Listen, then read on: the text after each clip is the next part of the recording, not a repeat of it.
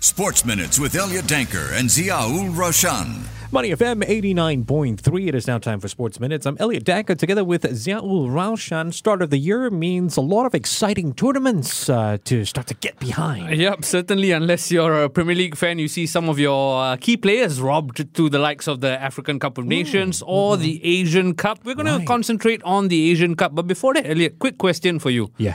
Ever after a long day of work, you sit down at home, your door is open, Yes. and then your neighbor cooks something so nice. The smell just comes in. And do you feel hungry or not? Uh, all the time.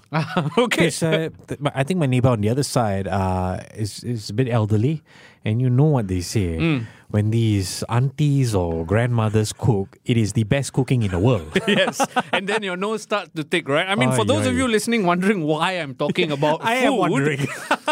a bit like what we're going to be talking about across the causeway, our arch rivals, Malaysia, Right. are part of the Asian Cup for the first time in 17 years. Oh. And as an ardent Singapore football fan, I must admit that I have a tinge of jealousy that they're competing with the big boys from the continent, but I'm excited to see how they're going to do. Oh, I get it. Like how you would be jealous of the good cooking from your neighbor's house. Exactly. Ah. Thank you. You get me, Elliot. Oh, Thank you. I mean, that's why we work together, right? Okay, so- Exactly. so, you've arranged someone from Malaysia to speak to. I believe this is a broadcaster from Malaysia. Yes, he is a broadcaster from Malaysia and he's on the line with us. He's Keeshaanan Sundaresan, also known as Keeshmatstats. I urge you to follow him on Twitter or X because he gives us a lot of juicy nuggets, of which I'm sure he has plenty lined up. Kish, how are you doing today?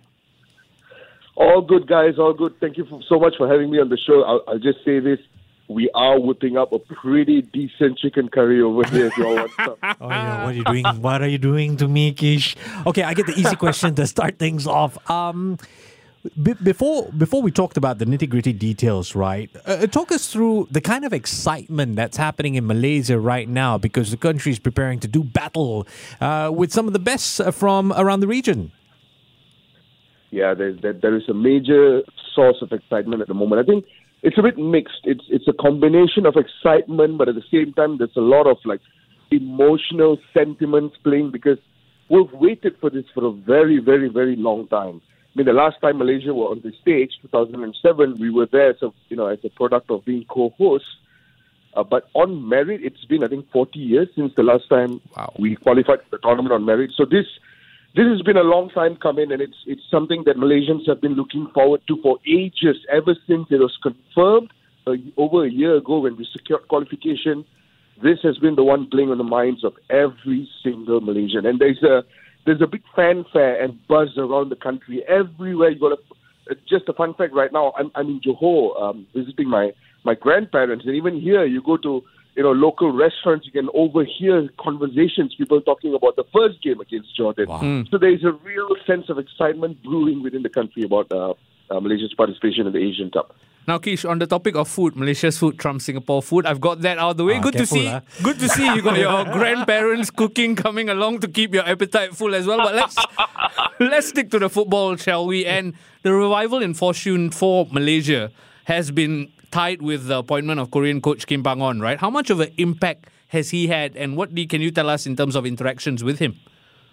Oh, he has been absolutely sensational for Malaysia. Um, don't get me wrong, right? Uh, I think the, the, the foundations were built by the guy before him, Tan Cheng Hoe, who did a phenomenal job, some real iconic results uh, under Tan Cheng Hoe's uh, managerial time as well.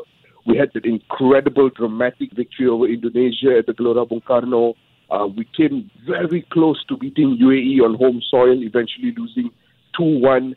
We beat Thailand in an incredible game at the Bukit Jalil Stadium under Tan Cheng Hoe as well. But when he left, there was a lot of skepticism about uh, how he left and the new guy that was going to come in, uh, along with the fact that Kim Pan-gon had, you know, had not managed for a number of years prior to his appointment as Malaysia's coach because he was a technical director within the Korean FA. But ever since his appointment, I mean, he's just taken the national team to you know an incredible new level altogether. Just a couple of weeks ago, uh, over here we did a, a sit down uh, chat with the FAM president Dato Hamidin, and, and we were talking in depth about about Kim Pan-gon, and he was he was just raving about Kim Pan-gon's attention to detail, his obsession with details and how even during the interview session to get the job, he had already planned and knew exactly who every single Malaysian player was that regularly featured in the national team. That's how how interested he was in wanting to be the national team coach, and it's it's you, you can see the impact of it on the pitch. You see the performances, you see the level of confidence. Even the players are really optimistic about his managerial time. He's got a great set of coaches as well. Uh, we also found out from from the FAM president that the the team analyst, the video analyst of the Malaysian national team, is very highly sought after in Korea, even up till today. Like they're still calling him, asking him to come back. But he's at, at this point he's still committed to the Kim Pan-gon project in Malaysia. So to, you know, to just sum it up, Kim Pan-gon has had a, a, an incredible effect on the Malaysian national team. Mm. Uh, Kish, uh, could you walk us through Malaysia's group? Where do you see the ch- the team's chances? Um, I mean, if, if you had asked us three years ago, you said Malaysia could potentially be in a in a continental tournament in the same group as Yep. Jordan, Bahrain, um, as well as South Korea. At, at that point, most Malaysians would have laughed and said, "Okay, there we go. Even scoring a goal or getting a point would be a, a bonus, right?" But now there is a real sense of um, optimism, um, especially since Malaysia's recent results. Uh, recently, just a couple of days ago, we played in a, a closed door closed door friendly. We we held Syria to a a two all draw, and a couple of months back we played Syria as well in China at that point in a friendly game. Also ended up being a two all draw. Um, so my point is that we're, we're going against the bigger boys, and we are you know competing against them. Um, Okay. We played Kyrgyzstan um, in a qualifier, World Cup qualifier recently.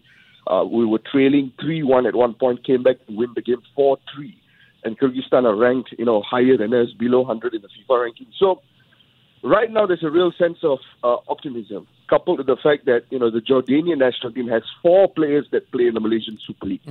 So you know, uh, on, on one hand, I think we respect Jordan, we respect Bahrain, but I think a lot of Malaysians feel like we can go toe to toe with these two at least. We know that Korea is, is one step above that. We know that they could pose, you know, a significantly tougher challenge. But at this point in time, there's a real sense of optimism about at least getting out of the group as one of the best third place teams. At the moment, that's the sentiment you're sort of feeling in the country. Yeah, Kish, you're certainly bringing on the optimism. I can feel it through your voice as well, right? We talked about the coach, but the uptick in fortunes has also been down to the naturalization of players. What impact have these imports, so called, had on the team? And how are the fans taking to these naturalized players as well? Um, it, it, it, it has caused a bit of a debate. Um, when you talk about naturalized players, there's there's the two kinds, right? One of them, uh, the, the first kind, which are players that have direct, you know, blood heritage to the country. I mean, uh, either their parents were from Malaysia, but they grew up abroad. So the likes of Brendan Gunn, Matthew Davies, Corbin Ong, these are all heritage players. And then you've got the completely naturalized ones, which, by the way, you could argue that a number of them have actually failed. A number of these naturalization projects have actually failed. And some of them are not even in the national team going towards this call up. But there are a few, uh, like Endrick, uh, like um, Sumareh, who's also in the squad, the first officially naturalized player. And then the secret weapon for Malaysia heading into his Asian Cup is another nationalized player called Romel Morales, who is only about 27 years old. He's a Colombian striker. Um, he's played in Malaysia for about six years now. Has never played for the country yet. He just got the naturalization sorted out about a month ago. So he, he's he's a bit of an unknown as far as how he's going to fit into the national setup. But you, you can't you can't not say that the nationalization project has not lifted the national team because it certainly has. Obviously, there has been failures. Obviously, there have been uh, decisions that have been widely criticized by fans. But I think most people would acknowledge that there have been two or three naturalized players that have lifted the technical ceiling of the team. Um, that has certainly helped tremendously in, uh, on the bigger stage in Asian football. Okay, Kish, I'm not the biggest uh, local football expert, so I ask uh, the poke fire questions. If you don't mind me asking you this, since Malaysia has gone through this this entire phase of naturalizing players, you've talked about some hits and misses. Um, I- I'm sure you pay attention to our local football scene. Uh, what are your thoughts on us potentially uh, copying some aspects of this model? Do you see it potentially reaping rewards? Um, uh, my only thing is, my, this is a tricky one, right? Because Yeah. Singapore has also been down the naturalization stage and, and all that. But I'll say one thing, right? for the national team to be great, the biggest fundamental thing is your league has to be competitive.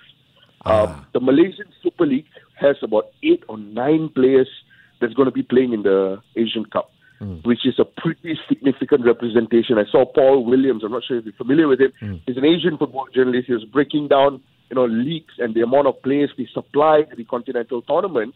Um, and Malaysia Super League, Super League is one of the highest at the moment. So it's it's an incredibly competitive platform that has that has become the bedrock of the national team. Right? It has created the pool of players uh, that has caused Kim Pan-gon to have hits in terms of his selection. And I think the same needs to happen with Singapore. The, the the local league needs to be competitive, needs to have more support from the fans.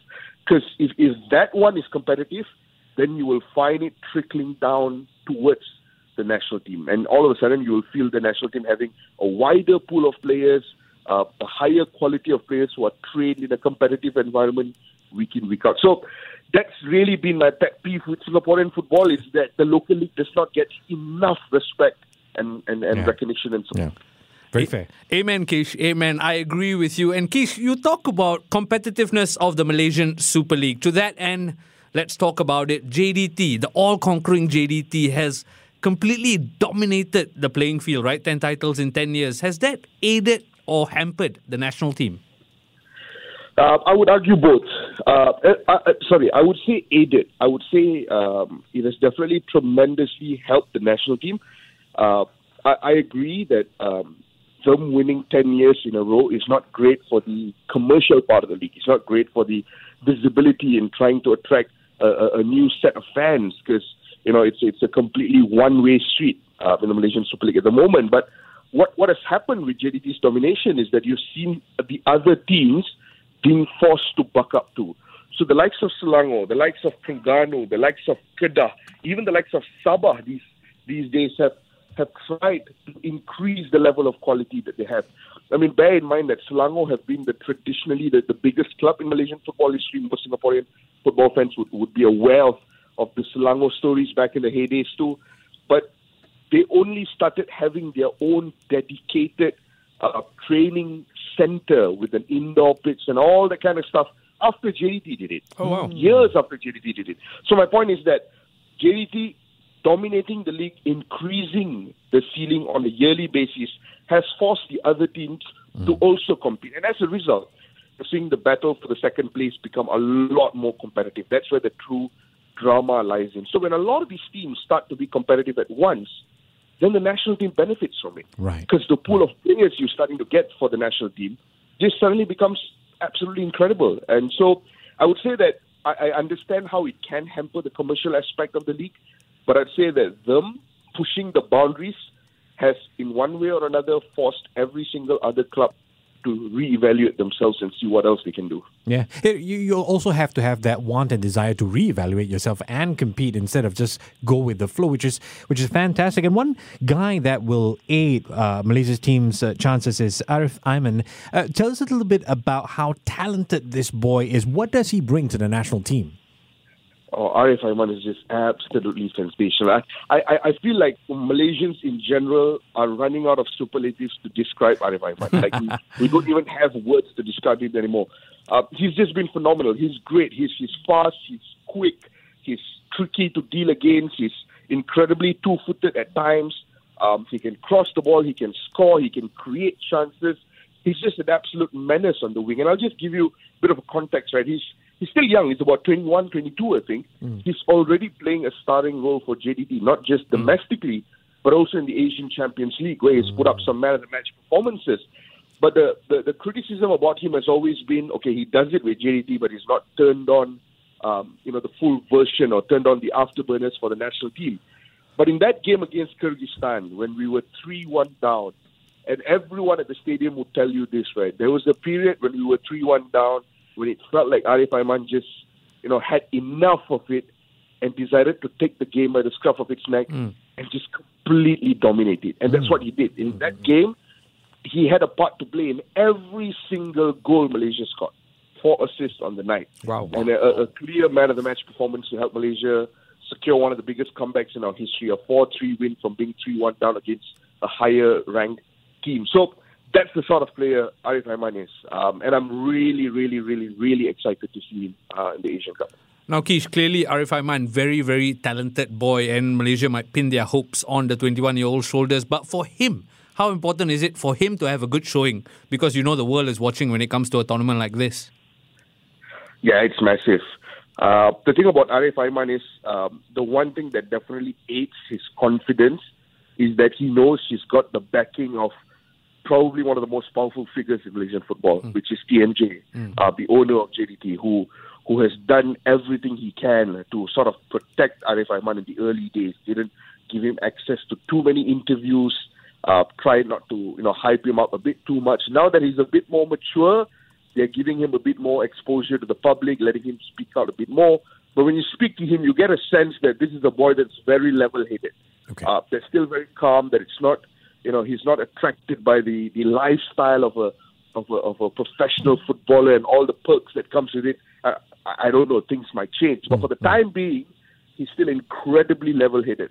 And part of it is because he's got this crazy determination the way he, he performed against Kyrgyzstan, the, the performances I've seen him put up for JDT, um, you know, he, he's going into this Asian Cup being in a in probably the, the best state of mind that he's been in for a very long time, and I really hope it works out for him on the pitch because these are the sort of stages that you you know if you're a great player, these mm. are the sort of state, uh, stages where you take that one extra step where you become you know from great and you move into the territory of like you know absolutely incredible. So I hope it works out for him at the Asian Cup.